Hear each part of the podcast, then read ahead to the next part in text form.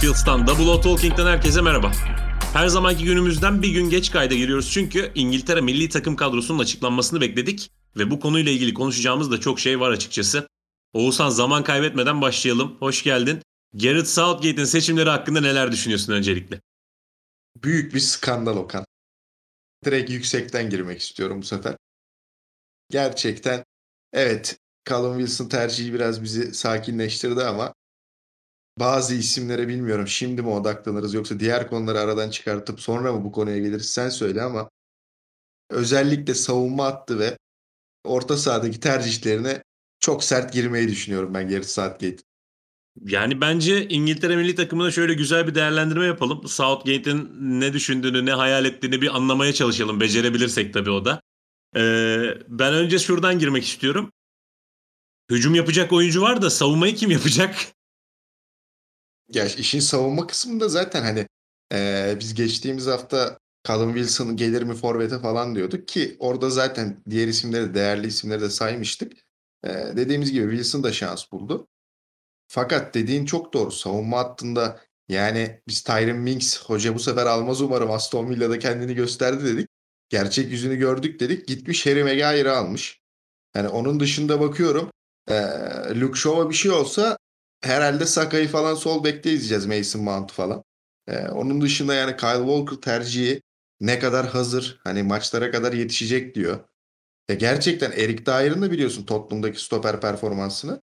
Hani hoca yanlışlıkla böyle bir Erik Dyer, Harry Maguire ikilisiyle çıkarsa savunmada ben rakipler herhalde ellerini avuçlarını böyle sıvazlayarak sahaya çıkar diye düşünüyorum. Ya gerçekten baktığım zaman ne düşündüğünü anlamakta zorluk çekiyorum. Şöyle hadi Kyle Walker'ı takıma liderlik etsin falan diye mi aldı? Öyle bir empati yapmaya çalışıyorum da. Yani baktığın zaman takımda hani Luke Shaw tek ama bir yandan sağ tarafta Trippier var, Kyle Walker var, Arnold var. Bir yandan baktığın zaman Arsenal'de uzun zamandır sağ tarafta oynayan Ben White da milli takımda. Hani böyle bir dörtlü sağ bek rotasyonuyla çıkmayı falan deneyebilir. Geçen gün e, İspanya'da Osasuna Barcelona maçını izledik e, bir arkadaşımla. Barcelona'nın savunma hattında hiç stoper yoktu. Herhalde Southgate de oradan mı feyz aldı ne yaptı öyle bir şey deneyecek gibi geliyor bana. Tabii Harry Maguire. Harry Maguire Southgate ilişkisini bir sorgulamak lazım. Yani aralarında nasıl yani Maguire'da Southgate'in kaseti olduğunu düşünmeye başladım ben açık söylemek gerekirse. Çünkü yani adam Maguire ne kadar kötü oynarsa oynasın çıkıp takımımızın en iyi stoperi, İngiltere'nin en iyi stoperi, tarihin en iyi stoperi ya övgü dizmekten, metiye düzmekten kendini kaybediyor. E bakalım bedelini ödeyecek mi ödemeyecek mi onu merak ediyorum. Diğer yandan bir de orta sahaya geçelim. Tabii orta sahada konuşulacak bir konu var. Benim özelimde özellikle dikkat çekmek istediğim. Sen de katılacaksındır diye düşünüyorum. Yani Declan Rice ve Calvin Phillips. Zaten Calvin Phillips'e ayrı bir pencere açarız bu konunun içerisinde. Ee, abi orta sahada savunmaya dönük oynayabilecek, savunma katkısı verebilecek bir tane oyuncu göremiyorum ben. Hadi Jordan Anderson belki o da dedem hani koşarsa. Ee, yani bir orta saha ve Calvin Phillips yorumu alacağım senden.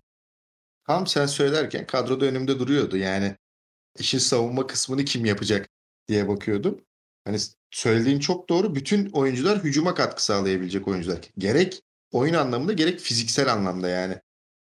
Baktığım zaman kadroya Calvin Phillips zaten uzun, süredir sahada yok.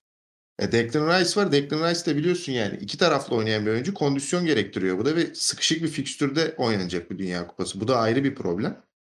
Yani bu doğrultuda ya ben Jordan Anderson'ın açıkça savunmaya bu kadar çok yardım edebilecek bir oyuncu olduğunu da düşünmüyorum artık. Özellikle son iki yıldır. İşin o tarafını biraz daha nasıl diyeyim rölantide götüren bir oyuncu. Ya gerçekten savunma konusunda biliyorsun Gareth Southgate'in de bu facialar yaşandı. Saçma sapan mağlubi lig düşmeler falan yaşadı geçtiğimiz aylarda. Ee, ve seviyor böyle. Buradan Yalın'a bir daha selam olsun. O da böyle Arsenal'da oynarken FIFA'da Bellerin stoper oynatırdı. Gareth Southgate'de biraz o kafada. Ee, sağ bekten sürekli sol bek yapma. İşte savunmadaki oyuncuyu farklı değerlendirme. Bir de biliyorsun bir dönem trend olmuştu. Ee, David Luiz'in e, savunmada değil önde oynaması diye bir dünya vardı. Bence hoca şöyle yapacak. Ee, Erik Dyer'ı kesinlikle stoperde kullanmayacak. Gerekirse orta sahada kullanacağını düşünüyorum. Hani ben onu öyle görüyorum. Zaten Erik Dyer'ı bir stoper olarak görmüyorum ben hiçbir zaman. Ya çok enteresan. Erik Dyer e, yüzyılların e, ön liberosu, orta sahası. E, 6 numarası diyelim. Jose Mourinho ile başladı herhalde Dyer'ın stoper hikayesi. O da sever hocam stoper devşirmeyi enteresan pozisyonlardan. Adamı herkes şu an savunma oyuncusu olarak sayıyor, görüyor. Ama bence de e, Gareth Southgate'in planlarında bir 6 numara olarak o 6 numara rotasyona Declan Rice, Calvin Phillips e, ikilisinin yanında kafasındaki o isim odur. Çünkü Calvin Phillips sahaya çıktı mı? Bir.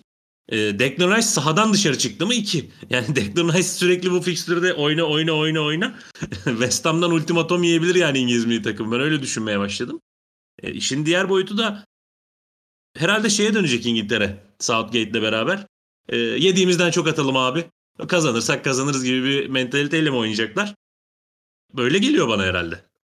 Ya fizik fizik bir kere Okan ben fiziksel olarak e, İngiltere'yi düşük buldum yani daha farklı evet ya biraz şey olmuş gibi yani isimli oyuncuyu alayım bazılarını dışarıda bırakayım kadrosu gibi olmuş. Ben yayından yani kayıttan önce de söyledim. Ee, en güçlü yeri kale. Gerçekten 3 kaleci de birbirinden iyi. Ben şu anda Ramsdale Pop ikilisini Pickford'un da önünde koyuyorum. Onun dışında savunmada zaten dediğim gibi yani John Stones, Ben White ikilisini stoper görmek istiyorum. Sol bek, sağ bek, Gareth Southgate'in işte o dediğim fantezilerine açık bir yer. Onun dışında hücumda da opsiyon çok nasıl diyeyim yani Jack Grealish de bana sorarsan son dönemlerde e, milli takımda yani bu kadar hedefi olan bir milli takımda çok büyük şeyler vaat ederek gelmiyor buraya. Onun dışında işte orta sahada da Conor Gallagher var. Conor Gallagher evet Crystal Palace'ta çok iyi bir sezon geçirdi geçtiğimiz sezon. Ama Chelsea'de bir türlü yoluna giremedi ki. Bir ay bulamadı kendine yani. Hem düzenli çok e, süre alamıyor. Hem de yani beklentinin biraz altında kaldı gibi gözüküyor.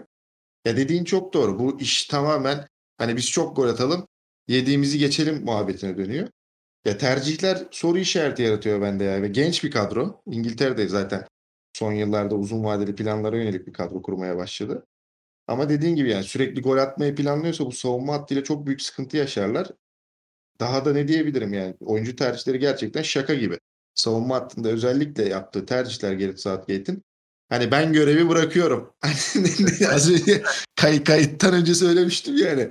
Hani bu adam gitse hani Roy Hudson gelse bir Last Dance yapsa daha daha o bile daha mantıklı gözüküyor şu an bu kadroyla. Gerçekten Gareth Southgate'in son 7 maçında mı galibiyeti yoktu İngiltere'nin bu arada? Avrupa'da son, sanırım yani uluslararası fikstürde son 7 maçında galibiyeti yok. Son 5 maçında kaybetmiş böyle öyle saçma bir durum var. Yani tam rakamlar bu değil ama Gareth Southgate de e, bizim Brandon Rodgers'tan şüphelendiğimiz hani tazminatımı versinler de gideyim kafasında bir düşünce mi? Ya gerçi bunlar afaki tabii. Hiçbir zaman Dünya Kupası'nda umutsuz gitmez bir takım ama Gareth Southgate'in e, ruh hali pek iyi gelmiyor bana. Bir de şunu söylemek istiyorum ben. Bence İngiltere milli takım için hatta konuyla alakalı son yorumunu da sen e, bundan sonra yaparsın. İngiltere'nin turnuvadaki başarısını başarısızlığını belirleyecek olan en kritik, en önemli oyuncu Jude Bellingham. Bir, bir yandan da bakıyorum yani Southgate Bellingham'ı ilk 11'e yazacak mı? Yazmazsa ki bence büyük bir terbiyesizlik olur ve e, turnuvanın ortasında Efe'yi görevden alsa ayağa kalkar alkışlarım.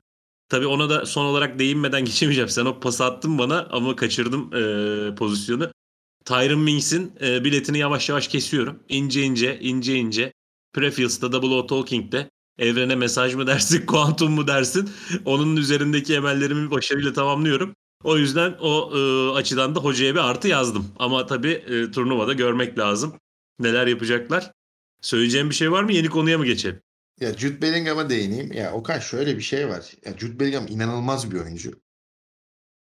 Dortmund'da yaptıkları, anıldığı kulüpler işte Premier Lig'e gelmesini bekliyoruz falan. Onun hakkında yani çok uzun uzun şeyler söyleyebiliriz.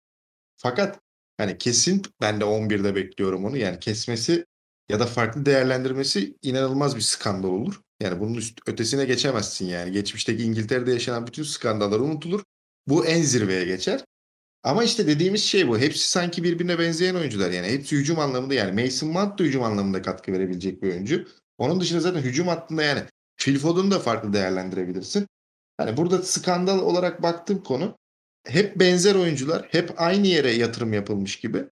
E, işin özetinde de dediğimiz gibi sadece gol atmayı düşünüyor galiba Gareth Southgate. Yani futbol menajerde dediğimiz gibi sürekli yüklen. E, rakip ceza sahasına baskı uygula, pasta gir falan sürekli kaleye bulunca şut çek falan diyecek galiba. Bence e, bu Dünya Kupası'nda yine hayaller hüsrana uğrar. İngiltere yine üzülür. Umarım fark yaratırlar. Genç oyuncu yani Saka'dır falandır filandır bunlar fark yaratır diye düşünüyorum ama genelinde kadronun da çok formlu bir durumda hazırlandığını düşünmüyorum yani. Baktığımda da Harry Kane de inanılmaz bir Harry Kane değil. Atıyorum Jack Grealish de inanılmaz değil. Rashford zaten inanılmaz değil. Hani Sterling de Chelsea'de inanılmaz bir yükselişe geçemedi. Farklı şeyler beklemiyorum yani. İngiltere'de ben Gareth Southgate turnuvadan sonra yollar ayrılır diye bakıyorum. Yani İngiltere'nin şu an için en azından turnuvaya başlarkenki durumu biraz sıkıntılı gibi gözüküyor bana da. Onları e, herhalde Dünya Kupası oynanırken de biz podcast yapacağız. O açıdan o maç maçta değerlendirmiş oluruz. Çok uzatmayalım o konuyu.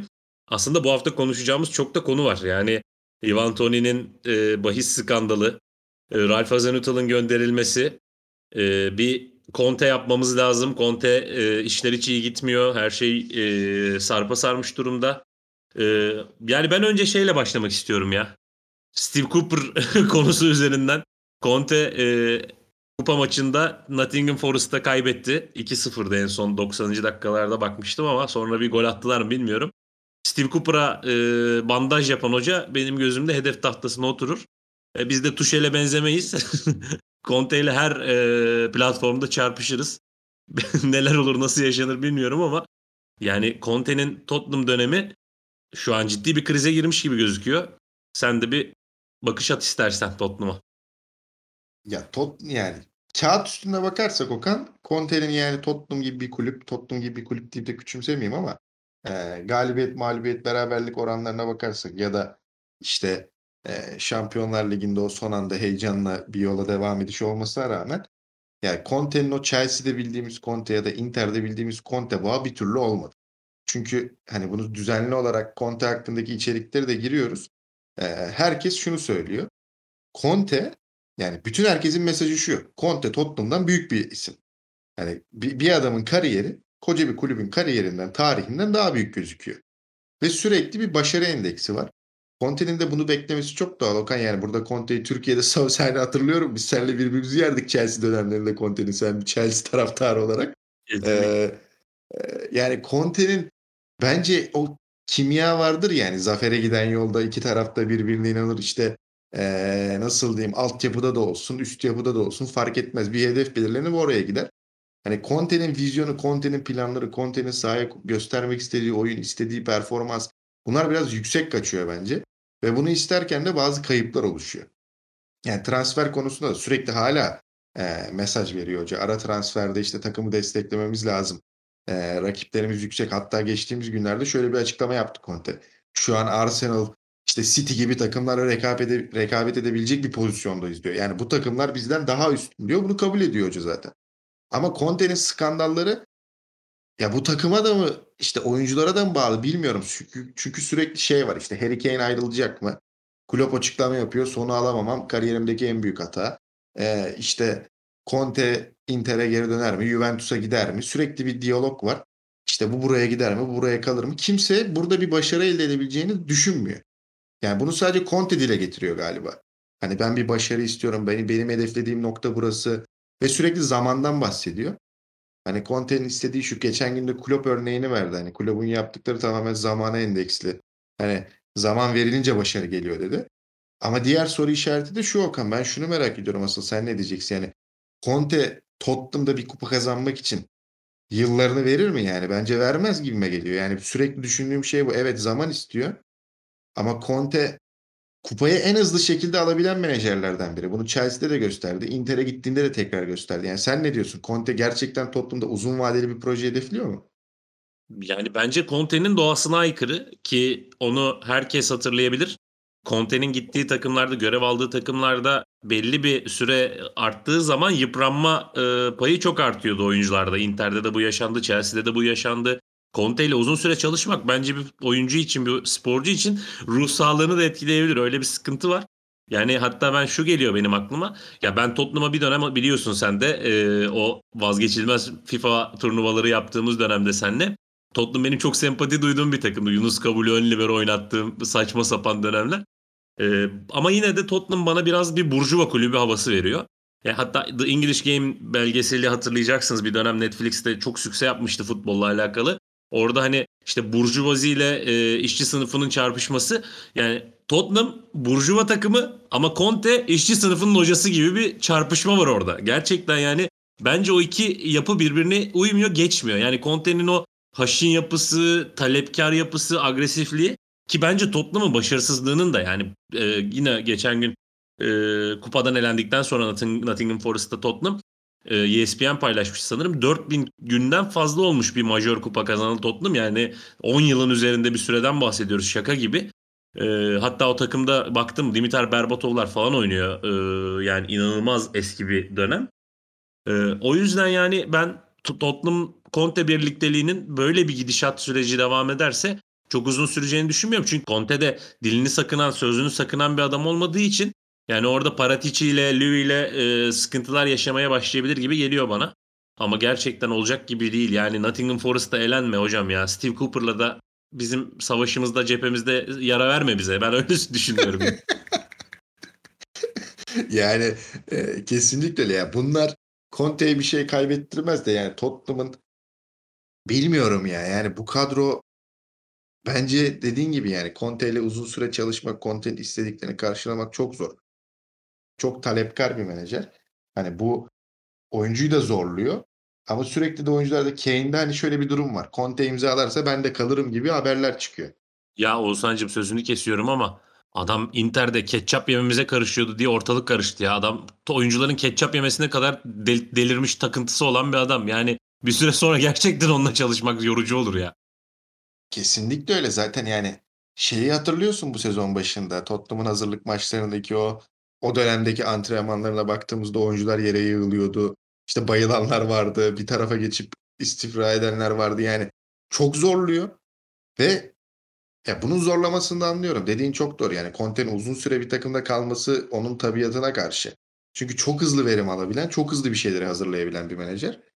Ama ben de sana katılıyorum. Yani bu şekilde devam ederse yani Conte'nin her ne kadar ben inanıyorum işte projem bu, burada bir şeyler başarmak istiyorum demesine rağmen bir noktadan sonra özellikle de Juventus bu şekilde hala giderse o kapı bir noktada açılacağını düşünüyorum ben. E, Tottenham Conte'de üzücü bir şekilde bitirebilir.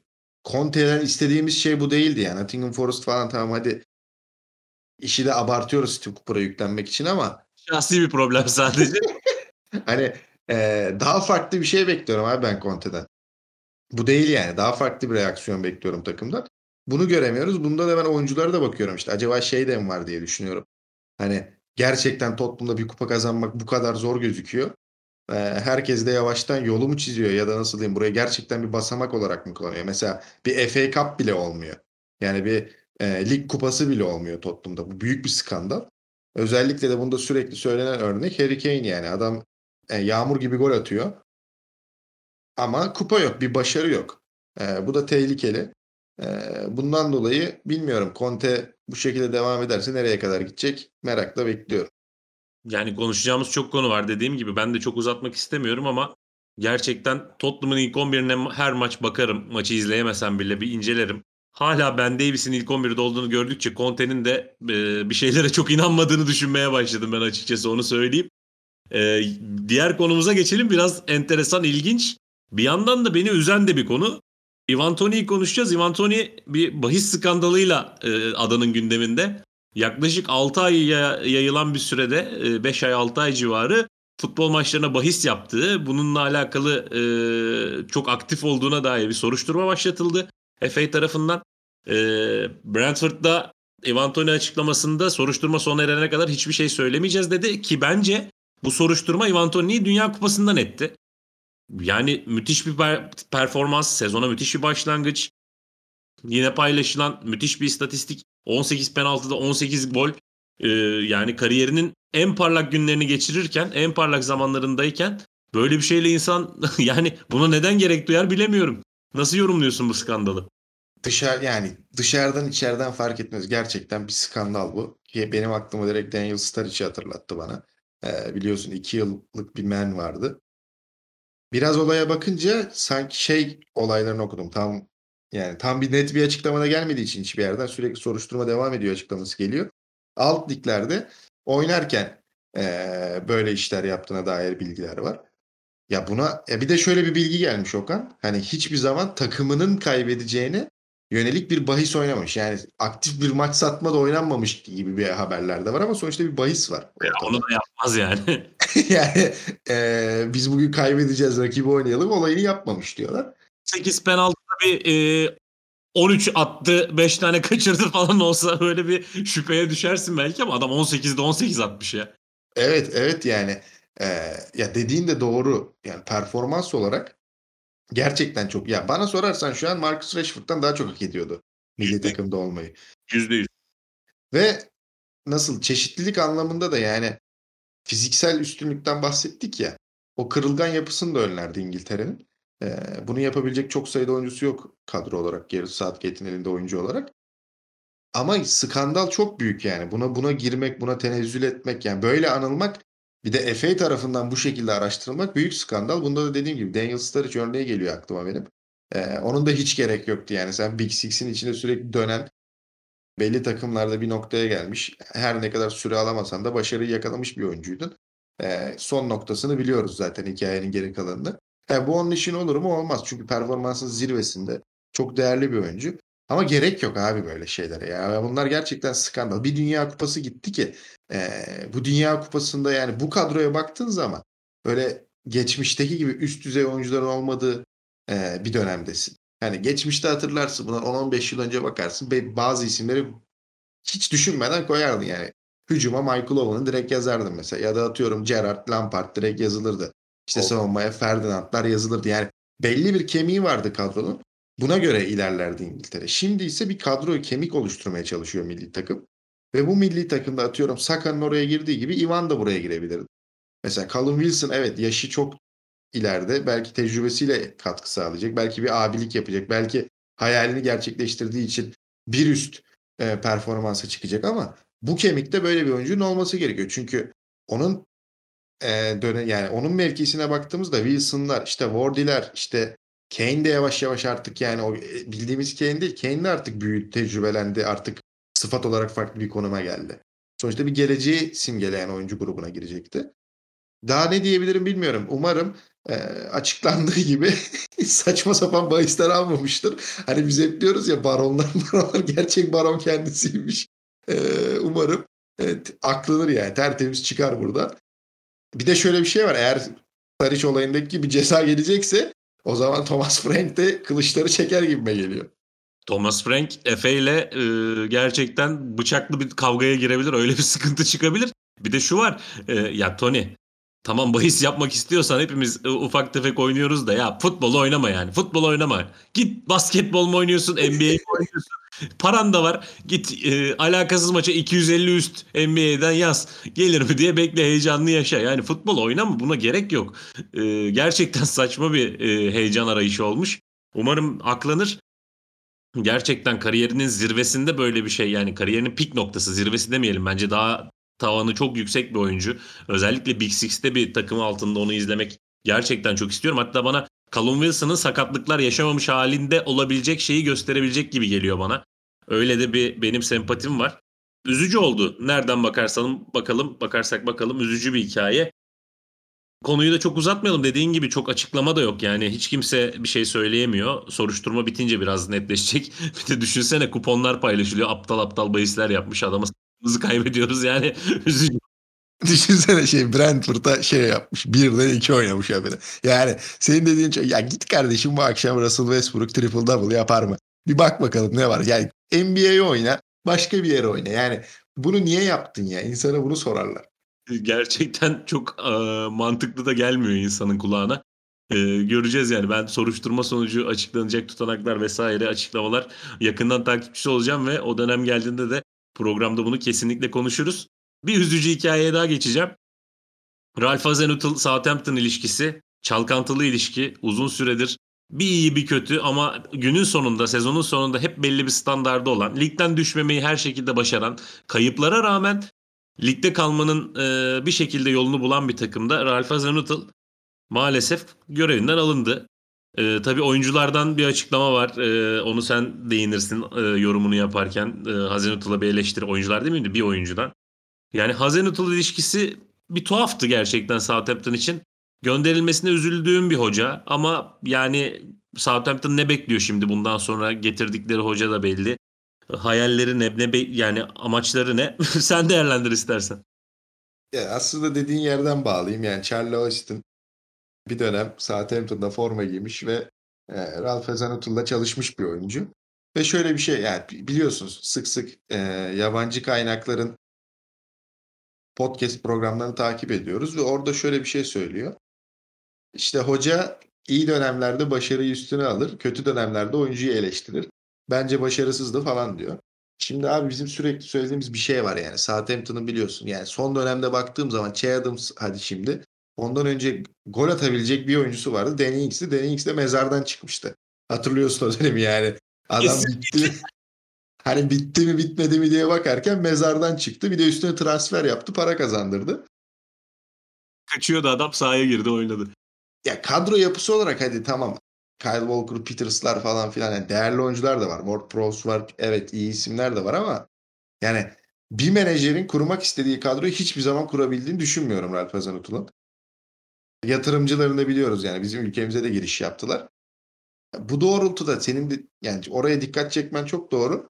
Hani bu kulüp ne hedefliyor da bu adamın fişini kesiyor? E ben Ralph Hasenhutt'u birebir de tanımıyorum. Abi soyunma odasında tavrını bilmiyorum. Ya da bir oyuncunun kötü olup iyi olduğunu nasıl tepki gösterdiğini bilmiyorum. Ben dışarıya yansıyana bakıyorum ve açıklamalarında her zaman işte düzeltmek istiyoruz, değişmek istiyoruz, bunu yapmak istiyoruz dedi. Yani Charlie Austin dediği gibi işte biz bunu yaptık hadi çekip gidelim bir mentalitesi yoktu. Ki bu bir buçuk yıldır var biliyorsun yani menajer gidecek mi gidecek mi gidecek mi diyorlar. Hatta şey dendi işte oyuncular istemiyor gibi muhabbetler çıkmaya başladı. Ya burada değerlendirme olarak çok uzun bir süre bu kulübün başında olmuş bir menajer. Ve e, bu sürede her zaman bir şekilde ligde kalmayı başardılar ki çok yetersiz kadrolarda da oynadılar. Yani bir Southampton taraftarı o bundan 10 yıl önceki işte atıyorum e, ligde ilk altıyı zorlayan o sezondaki bir oyun beklemiyor zaten bu takımdan. Yani takımın elindeki değer bu.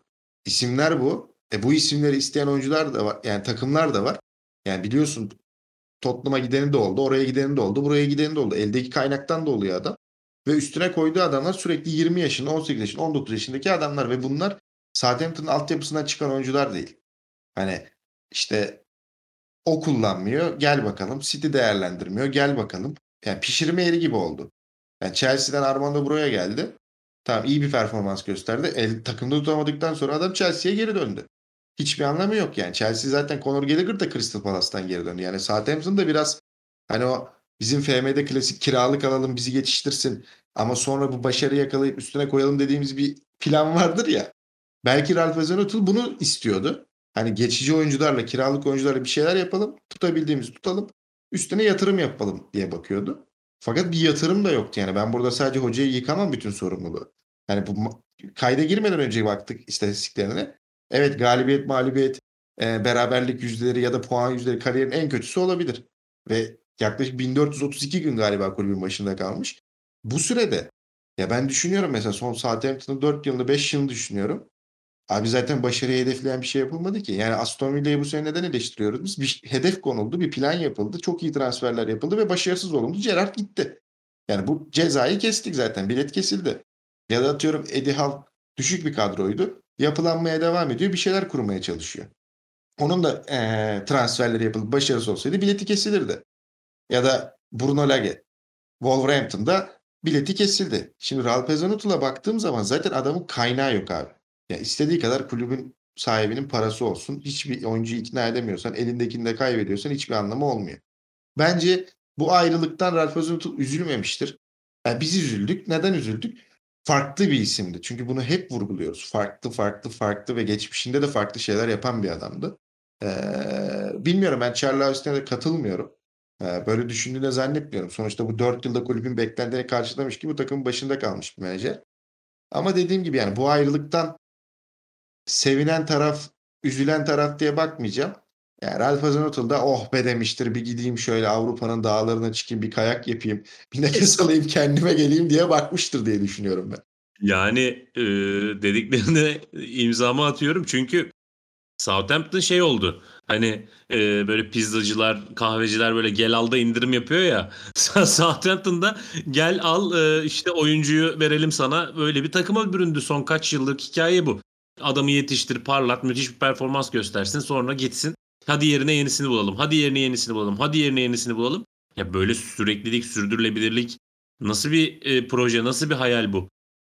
Şeydi bu bence. Ralf Hoca bir şekilde ligde kalıyor. Biz e, paramızı kazanalım. Oyuncuları göndersek de Ralf birilerini bulur. Kadroya oturtur. Ligde kalırız. Gerisini çok önemsemeyelim. Yani bu noktada ayrılığın sebebi ne oldu? Herhalde bir tartışma, bir e, anlaşmazlık olduğu net. Bence hatta Ralf Hoca'nın canına tak etmiş olabilir. Öyle söyleyeyim sana. Yani ne yapmaya çalışıyoruz biz? E, gerçekten benim çok kullandığım metafordur o. E, her zaman birkaç örnekte de yer veririm. Ya adama Don Kişotluk yaptırmaya başladılar bir saatten sonra. Gördüğü yel değirmenine kafa atıyor adam. E, bir puan alırsak ben yani şey yapıyor da. Değirem, deviremedik değirmeni ama bir puan aldık devam et beraberlik. İşte oyunu tutalım sahada kalalım. Gerçekten e, imkansızlıklar içinde yani imkan içerisindeki imkansızlıkta bir yaratıcılık göstermeye çalıştı hoca. O da dediğin çok doğru yani ha, tamam artık bu 4 senenin kahrı 2018'de e, Aralık ayında kulübün başına geçmişti. Kasım ayında veda etti. Ya 4 senedir çektiğimiz kahrı biz ömür boyu çekmeyecektik. Bu macera yeter demiş olabilir. Kesinlikle katılıyorum. Şimdi mesela bu kayda girmeden önce konuşmuştuk. Yani süre çok uzuyor ama e, bir iki üç dakikada oraya atıp e, kapatırız zaten. Mesela Everton. Frank Lampard. E, açtım bugün kadroyu bir kere daha baktım. Planları da belli. Yapmak istediği de belli. Hadi geçen sezonu saymayalım. Ama bu da aynı konumda. Hani ekstra bir olayı yok. Hani Gerrard bir kere indi yolcu oldu. Hazenutul zaten inip çıkıp inip çıkıp inip çıkıp ve açıklamasını da yaptı. Hiçbir zaman hani bugüne kadar evet riskliydik ama gerçekten bir düşme riskine girmedik dedi. E şimdi ben Everton'a bakıyorum. Buradan da Everton'a geçelim küçük. Çünkü ben Everton'da özellikle sana kayda girmeden önce sormuştum. Yani hiçbir şey mi değişmedi bu 10 ayda? Hani hiçbir farklılık mı yok? Hani kadroyu açıp bakıyorum abi. Yine değerli isimler var. Ama genel olarak kadroda yani senin dediğin çok doğruydu. Dominic Calvert-Lewin'e güvenirsen hiçbir şey yapamazsın. Yolda yani söyledim bunu. Ee, ben nasıl Danny demiştim sürekli sigortadan, sağlık sigortasından faydalanmaya çalışıyor diye. Kesinlikle aynı muhabbet ve hani yapılanma olarak da baktığım zaman Everton açıyorum. Abi Iwobi orta saha merkezde falan oynuyor. Ve en iyi puan yani en iyi en verimli oyuncu o yani. Bu, bu, bu konuma düştüysen gerçekten inanılmaz bir şey bu yani. Bu Lampard'ın planladığı uykudan uyandıktan sonra ben gerçekten orta saha mı oynadım rüya mı görüyorum diye uyanıyor olabilir yataktan öyle söyleyeyim sana. Abi hadi bu adamın hani geçmişinde çok üst düzey performanslar yok da yani bu adam biliyorsun Özilli kadrolu falan. Hücumda neler yapıyordu yani süre alıyordu, forma giyiyordu, işte kendini göstermeye çalışıyordu ve ciddi bir paraya Everton'a geldi. Adam diyordur yani ulan biz kim için geldik buraya ne hale düştük. E ben sana sorayım yani Lampard gerçekten bu da bu şekilde devam ederse hani bu noktalarda kalırsa bu nasıl diyeyim? Bugün içerik giriyorum. Everton Queen's Park Rangers'ın kalecisini istiyormuş. Ya kardeşim sen çıldırdın mı ya?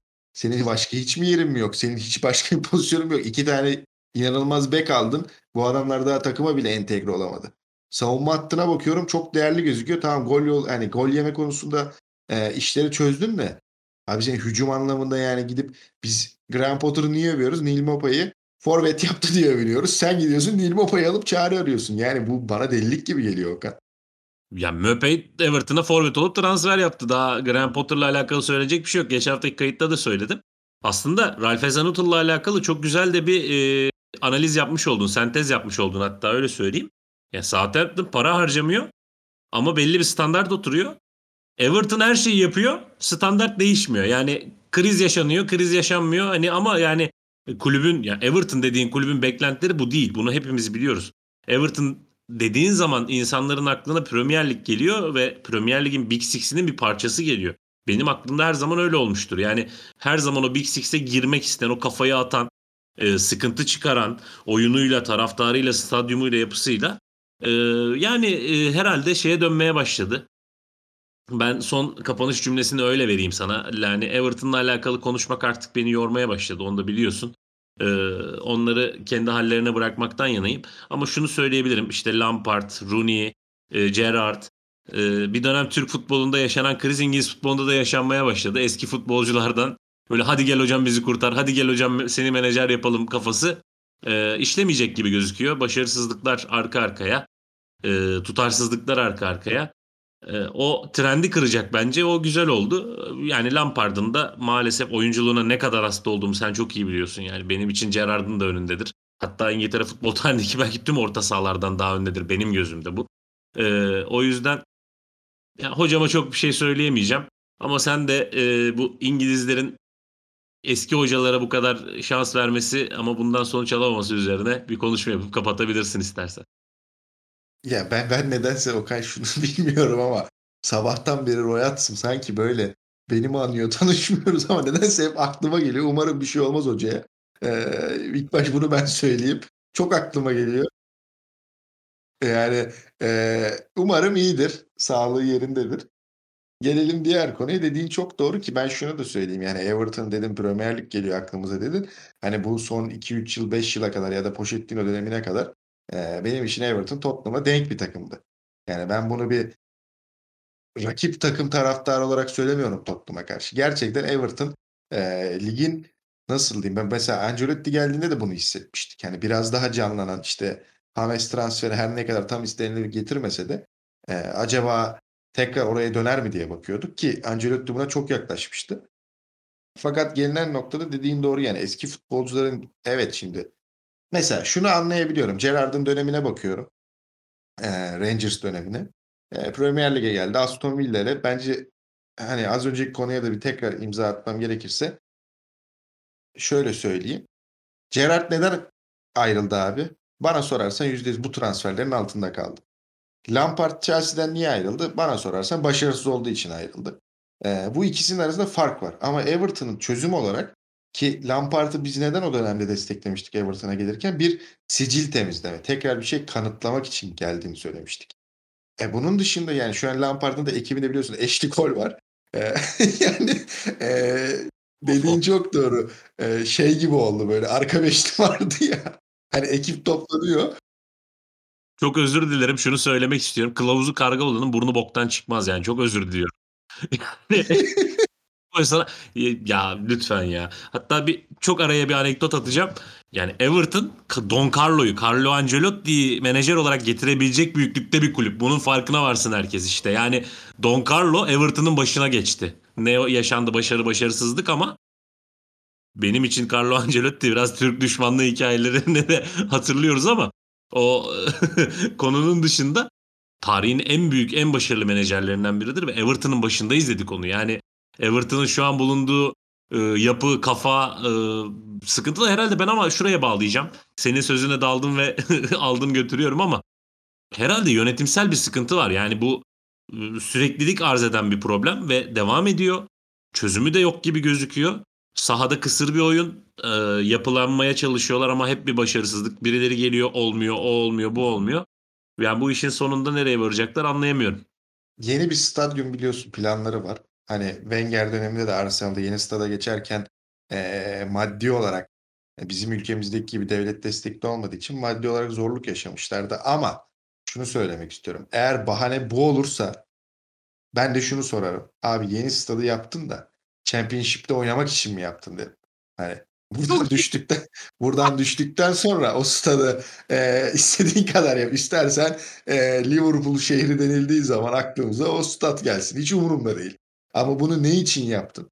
Bursa Spor'un e, Lakos sözleşmesi beklediğimiz stadının durumunu hatırlıyorum şimdi. E, Everton aç bir Bursa Spor örneğini incele diyorum ben. gerçekten gerçekten Bursa Spor örneği birebir uyuşuyor aslında. Hani Don Carlo örneğini de verdiğin için. Neyse ben artık Everton'a bir reçete yazmayı düşünüyorum yakında. Gerçekten bir Everton'a bir transfer reçetesi yazmayı düşünüyorum isim isim vererek. Ee, oraya geçeriz. Ee, yine söz sözü açtı, muhabbet muhabbeti açtı. Ee, uzun bir kayıt oldu bizim için. Ee, aynı şekilde Dünya Kupası'nda da milli takım değerlendiririz. Günü işte günün haberlerini değerlendiririz. Olası bir transfer söylentilerine bakarız. Bir şekilde e, içeriğimizi çıkartırız. Ee, bu arayı bu şekilde geçirmeyi planlıyoruz. Biz dinlediğiniz için teşekkür ederiz. Haftaya görüşmek üzere. Görüşmek üzere. Hoşçakalın.